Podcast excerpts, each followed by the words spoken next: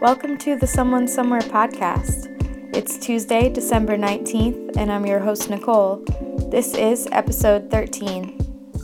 When I started charting my menstrual cycle and I learned that one of the three basic fertility signs is cervical fluid, I felt a little betrayed. Up until that point, I had only known what we call vaginal discharges, and I only knew that it was a normal occurrence and what abnormal was supposed to look or feel like, um, and that that was supposed to represent an infection. But to put myself in the mindset from before I was charting, I went and Googled vaginal discharge, and one of the links I found was from a health website interviewing a gynecologist. And, you know, she mentions that normal discharge is healthy and something you would expect to have every day. You'll typically notice a clear whitish discharge without any foul odor. You might have a little bit every day or nothing on some days and a lot on other days. Basically, there is a wide range of what is normal, but it, is important to know what is normal for your body. So, after reading that, again, it pretty much tells me nothing, and it's also a good descriptor of about how much I knew before I started fertility awareness charting. But there is the cultural understanding of cervical fluid or discharge and when it's appropriate, and the patriarchal understanding of vaginal fluids seems to revolve around a man's ability to make a woman wet and the logical conclusion of that is that she would be available for sex.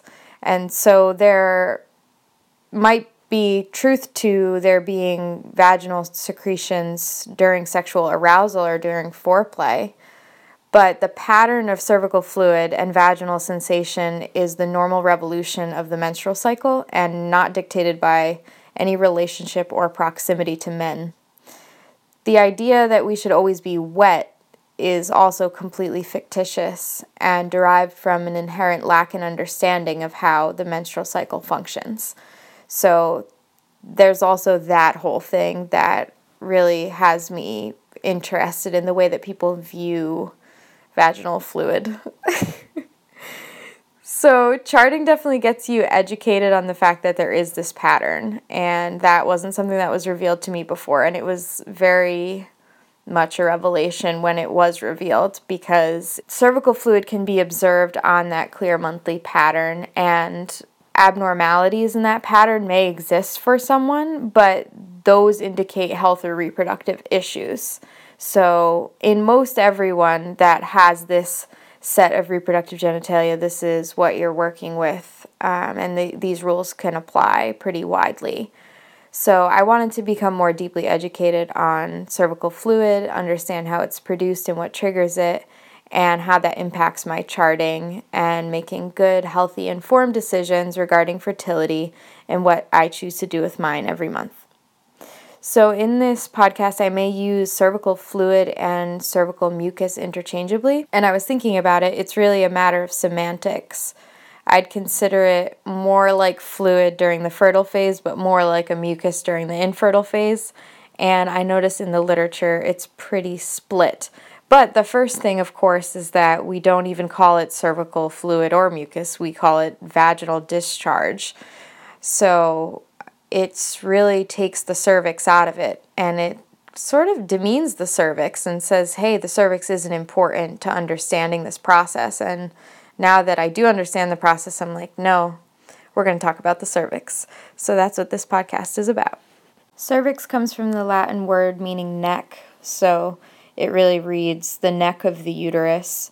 And the cervix is located between the isthmus gland, considered a part of the uterus, and the vagina. So often the diagram that we see of a cervix depicts it as a narrow opening with a smooth texture and to me, this obscures the fact that the cervix contains several hundred crypts. And these crypts are glands that are lined with cells which make different kinds of cervical mucus. And that mucus is excreted into the cervical canal and below into the vagina, eventually reaching the vulva on your most fertile days. The changes in cervical mucus are indications of a person's fertility, as they're triggered by the hormones corresponding with the different points in the cycle. So when you take a look at a hormone chart in a typical menstrual cycle, you can understand that there's a link between body temperature and progesterone. If you follow the line of progesterone, it will look very similar to if you took your waking temperature every day during a normal cycle. It would be low at the beginning half, and in the later half, it would rise and it would stay high until the beginning of the next cycle. So, in the same way that you can observe that with waking temperature, there's a link between estrogen and fertile quality fluid. So, you see that as your estrogen level is rising, you'll start to see a change in your cervical fluid and the, the quality and the texture and the feeling of it being excreted. All of these cervical crypts are located in different parts of the cervix. The mucus crypt that's most important for stopping sperm is located at the bottom part of the cervix, like the entrance, you could think of it as. And the fluids needed to help move sperm to fertilize an egg are located more towards the middle and top parts of the cervix. So these crypts provide temporary shelter for sperm during the fertile phase as they journey up beyond. The cervix has four main types of crypts that are denoted by a letter G, L, S, and P.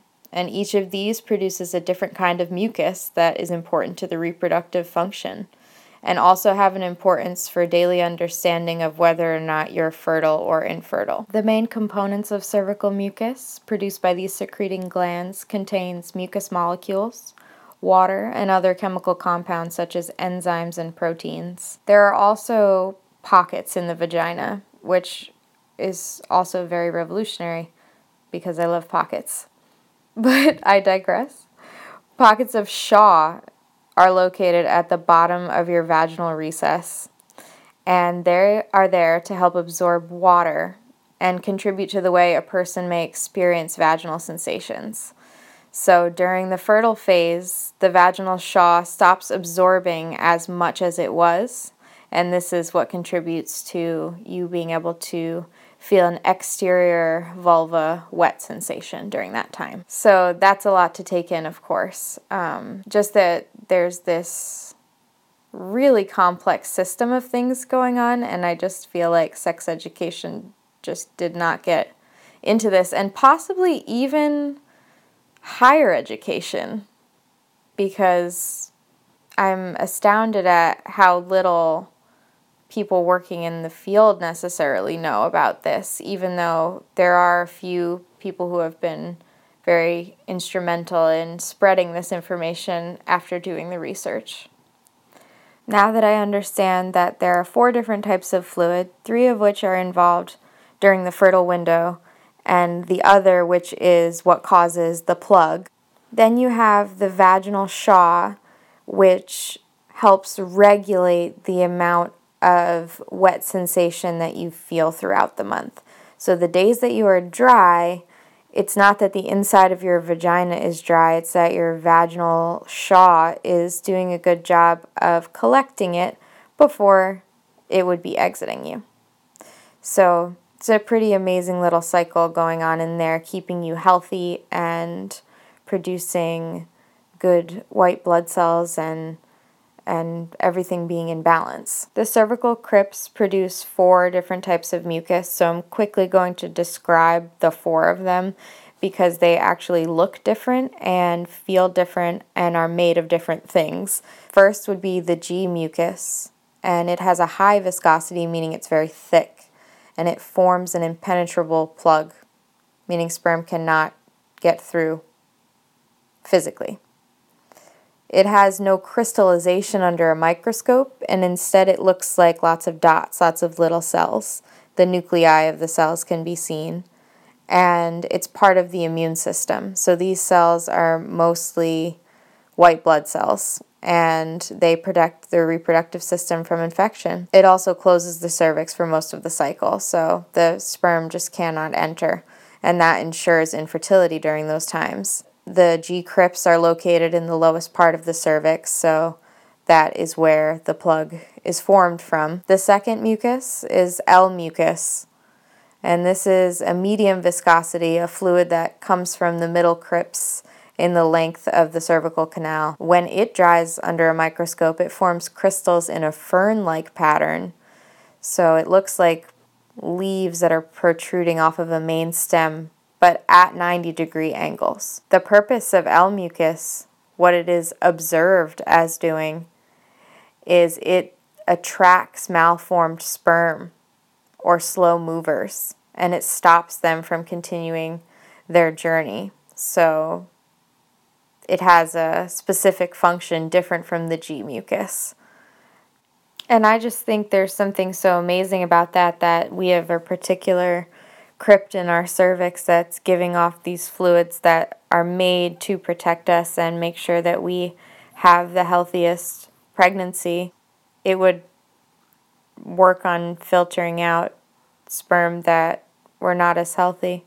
So we have all these natural barriers. It's really an amazing thing. The third fluid is the S fluid, and it has a low viscosity, so it's very slippery. Oh. It comes from the upper crypts of the cervix, and under a microscope, it appears as parallel vertical needles. So, sperm can move rapidly along the vaginal canal and reach the S crypts themselves in three to 10 minutes, which is really quite fast. And it provides both nourishment and channels for sperm transport. And this is what produces the wet lubricative sensation at the vulva or a wet circle in the underwear during fertile window time. And the fourth mucus would be the P mucus, and it's produced at the uppermost crypts of the cervix, and it's nicknamed P for peak. It mixes with an enzyme excreted from the isthmus, which causes it to dissolve thicker mucus and also dissolves the S mucus. So it has this dissolving factor to all the other mucus going on at that time, and it causes the lubricative sensation around your peak day. That's why your vulva feels so slippery on that day, is because P mucus is dissolving all the other mucus and everything's loosening up, and that's considered your most fertile day. And it appears hexagonal under a microscope. It has like this onion look to it. And I think it had been it had been photographed as early as 1948. And I'm a photographer, so that's also very interesting. The history of scientific photography. I could definitely learn more about that. Some other history about the early work around cervical fluid is that, well, first, that the cervix was documented anatomically over 2,000 years ago by Hippocrates. And people have understood through, through midwifery and childbirth that the cervix is the entrance to life and it's a, a powerful definitely understood as a powerful thing for a really long time across many cultures. But the work uh, around cervical fluid as an indicator of fertility was mainly done by two Australian scientists, John and Evelyn Billings, who in 1968 identified that there were t- at least two different viscosities of fluid. And they continued their research into the 70s, worked with other researchers, conducted several studies, and had continued to find other kinds of fluid and understand what exactly that fluid did, whether it was aiding in uh, sperm survival or not. And then in 1972, the World Health Organization released a paper about cervical mucus and human reproduction, where they drew off of the scientists' work and confirmed that it was, in fact, an indicator of fertility.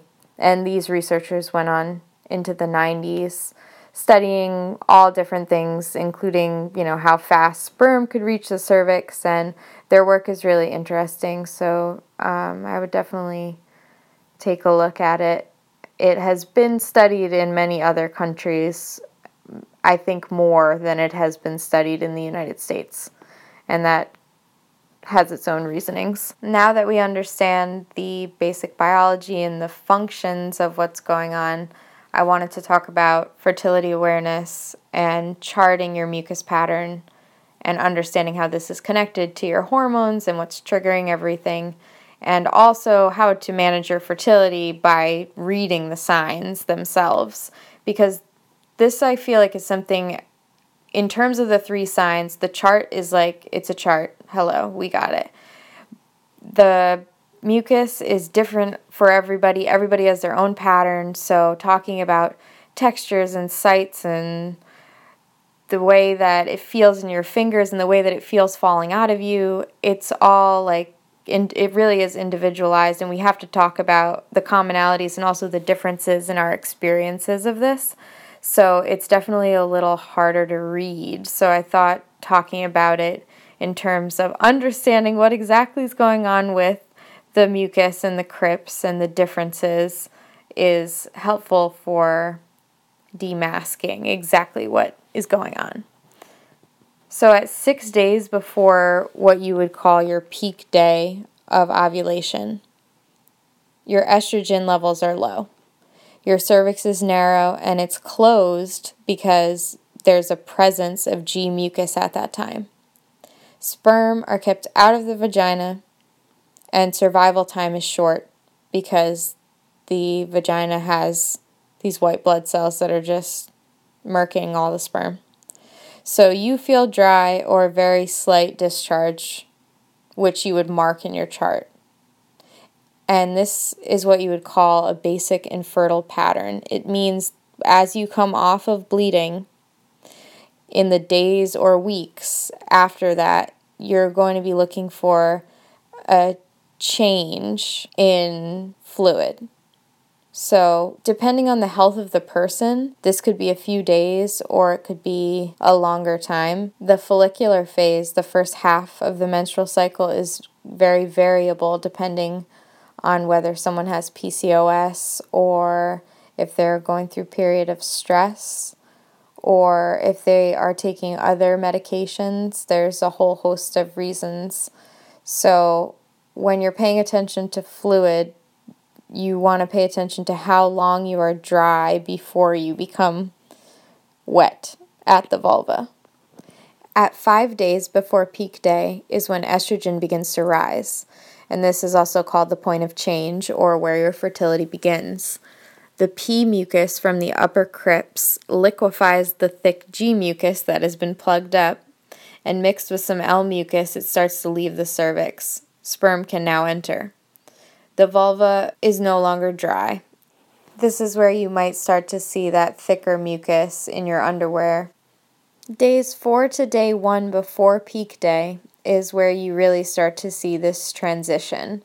So, L mucus, which corresponds to a slight rise in estrogen, and then S mucus, which is responding to a really high increased rise in estrogen and that's what's making the vulva really lubricative and the mucus observed is very wet during your fertile window. So you may see what a lot of fertility books call the strings of stretchy mucus, that raw egg white that you see maybe in the fertility apps is referring to this stringy mucus that could be picked up in the hand and observed and stretch one inch between the fingers. So you can also maybe see it while you're urinating. It may fall out of you and it's not soluble in water. So you would be able to see it almost like a marble or a string with a heavy blob on the end um, that's not dissolving in the water.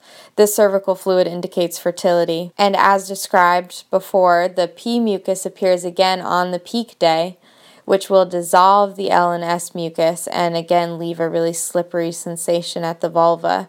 So, all of the, these sensations indicate the height of fertility, whether you're observing the stretchy fluid or you're observing the super slippery fluid.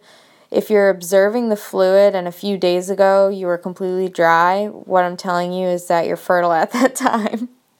and it's a pretty interesting thing to know the science behind it that there are these different crypts that are interacting with your body and with you and that you've always experienced. I find it to be super fascinating.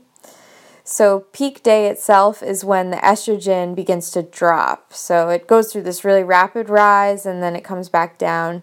And these conditions are favorable for the fastest and most high quality sperm. So, progesterone begins to rise, the vulva is slippery, and this is the most fertile that you'll be for the entire cycle. And this determination can be made the following day when you should feel the drying up. You should recognize a change in the vaginal sensation, and this is again where you want to be marking in your chart. So during the fertile time, you have to pay attention to how it feels and write that down. And when you feel the change, is when you can identify that the days previous and the day previous itself would be your peak day that you just had fertile quality cervical fluid. And fertility is occurring on a cycle, so everything is constantly in transition. Think seasons, think lunar events. Things are on a cycle and they're going around. It's the same way. So it's not like you turn a switch on and off I'm fertile or I'm infertile. Over the next three days beyond your peak day is when your G mucus will begin to reform in the lower crypts. So you'll, your fertility will begin to wane. The channels in your fluid for the sperm transport are diminished in number over these three days. But of course, understand that ovulation may occur one to two days beyond your peak observation day. And this is where other biomarkers like the temperature are important because you can get more information and overlap these signs. But the egg or eggs may live up to 24 hours, so you can be considered fertile up to the fourth day beyond peak day. The vulva would be dry or sticky during the, this change. You know, after peak day, the three days beyond, you should stop feeling lubricative sensation entirely. And this is because of rising progesterone and also those pockets of Shaw at the lower end of the vagina, which absorb the moisture before it even reaches the vulva. So your mucus plug is beginning to form up again, and your vaginal Shaw is starting to reabsorb water, and you can still consider these three days beyond the peak observation day of fluid to be fertile days. Again, with combining methods, the basal body temperature can t- tell you a lot about whether you have ovulated. Um, but mucus can tell you when you are fertile in the moment, like right then and there, how you're how you're doing. The fourth day beyond peak day to the following menstruation a person would be considered infertile during that time because the cervix is closed by the presence of the G mucus. So, this is what a typical cervical fluid cycle, this is the other three fourths of the menstrual cycle that nobody talks about. But there's a whole cycle of fluid that's going on during the rest of it too. And that's the basic pattern as you are charting in terms of fertility. So when you're infertile, you're really infertile, and you're really infertile for most of the time. So, one way that we can check our cervical fluid easily is through external checks without having to be invasive to the body in any way. And so you can make those checks at the vulva through either wiping towards your perineum and checking your tissue and observing what is on it or lack thereof, or observing your underwear, or doing both and marking in your charts some sort of tagging system where you're tagging whether you're wet or dry and whether it's solid like white strips in your underwear or wet like a circle in your underwear or observing the tissue and seeing the egg white fluid, being able to pick it up right off of the tissue and let it stretch in your fingers. Those are all external cervical fluid checks that can be done relatively easily.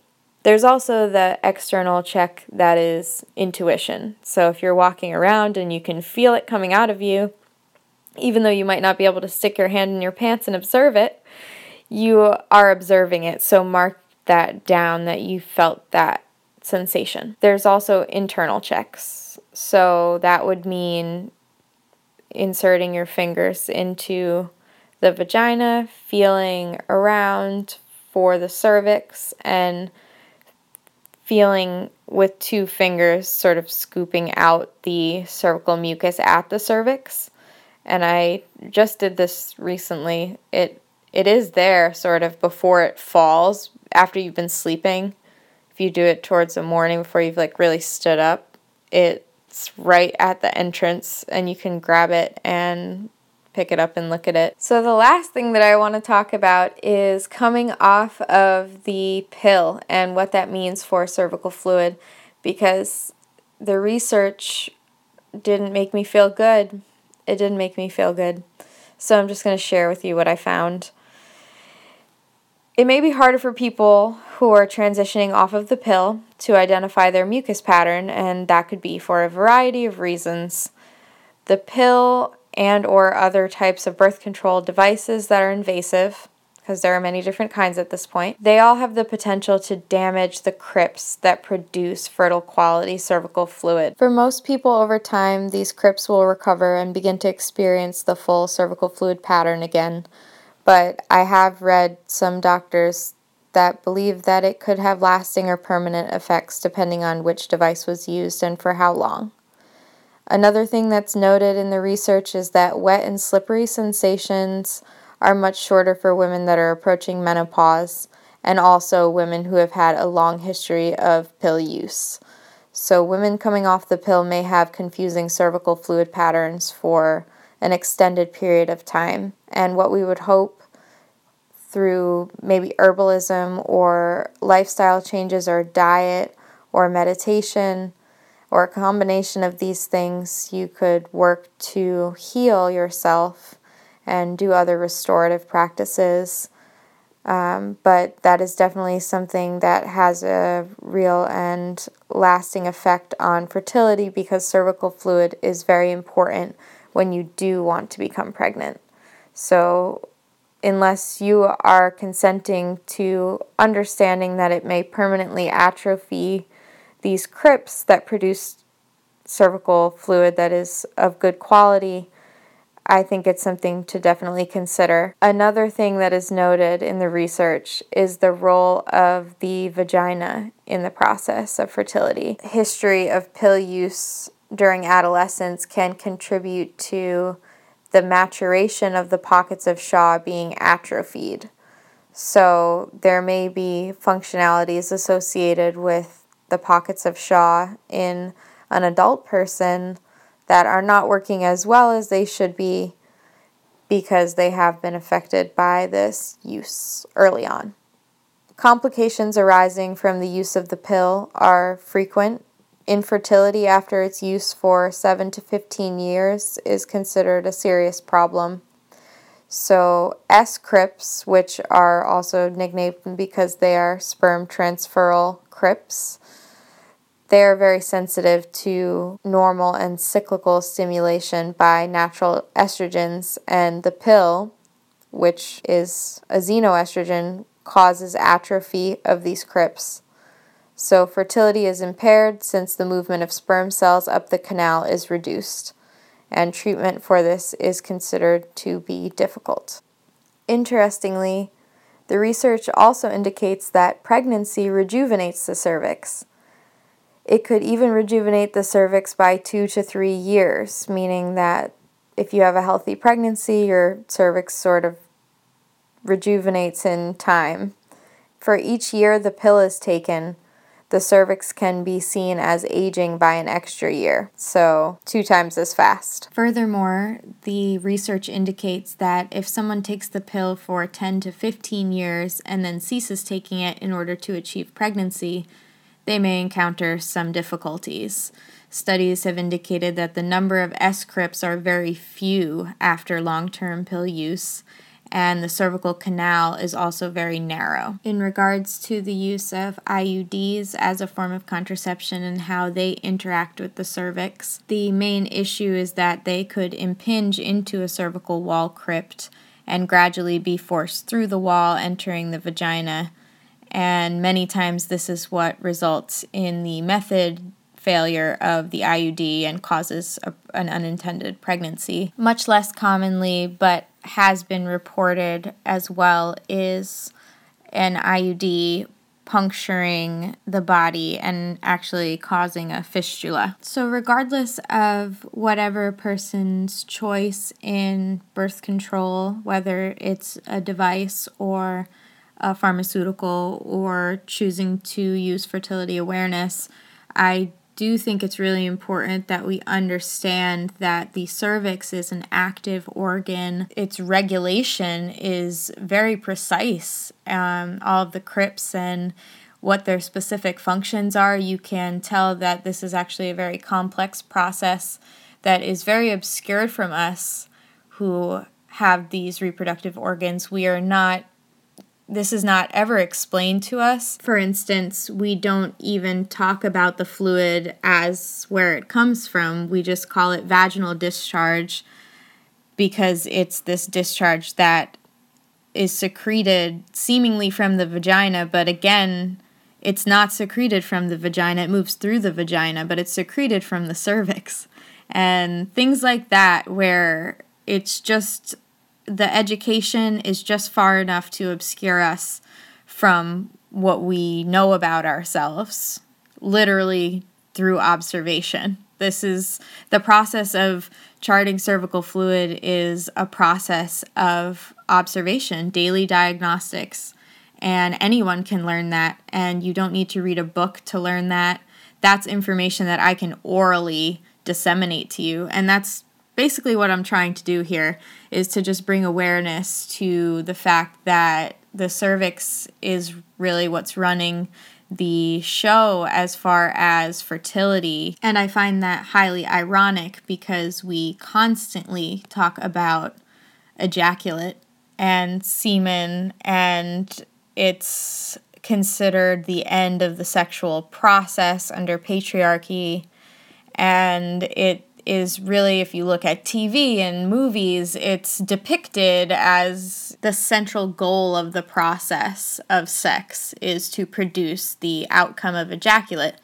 But of course, fertility cannot happen without cervical fluid, and cervical fluid has to be at the right moment in order for fertility to take place. Otherwise, the ejaculate literally just gets eaten up by white blood cells and it's useless.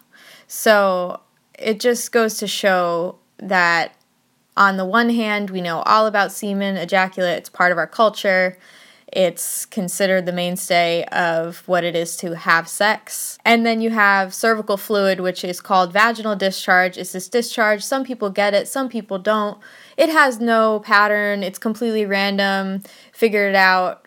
And that's a cultural process. So I think that if we're going to demystify periods and we're going to talk positively about periods, it makes perfect sense to also talk positively about cervical fluid and to name it for what it is and call it what it is and be true to the cervix itself. And similarly, I just hate the word discharge. It just sounds like it's not supposed to be coming out of me. Something about the word itself having such a deep negative connotation discharge like discharge doesn't sound sexy. Discharge doesn't sound like something that i want coming out of me. Like i mean that's why we kind of nicknamed it come because who wants to be like oh baby my discharge. Like discharge just sounds super clinical and gross. Like and i, I suppose mucus could have that effect too. So maybe not. But cervical fluid to me at least is true to form whereas discharge seems like this thing that happens to you, not this thing that you are in control of or in charge of. And I would rather shift to the latter way of thinking. And the last point I want to make about the cervix is that we can't consent to what we don't know. In my opinion, if we aren't being educated properly about how our bodies work or how our partner's bodies work, then we aren't able to make informed choices about our fertility and whether you want to activate that part of your life or not. The whole point of fertility awareness is to like maximize the autonomy and the choices that you get to make as a person that experiences a fertile life. I hope this was able to educate you about how special the cervix is and also how active it is. I didn't even get into how it moves or how it really opens or closes because there just isn't simply isn't enough time. I only got to talk about the fluid, but I hope that it definitely clarified how active the cervix is and how important it is to menstrual health. And of course, if you do want to activate your fertility at any time, it's absolutely the most important thing that you have to have to make sure it goes well.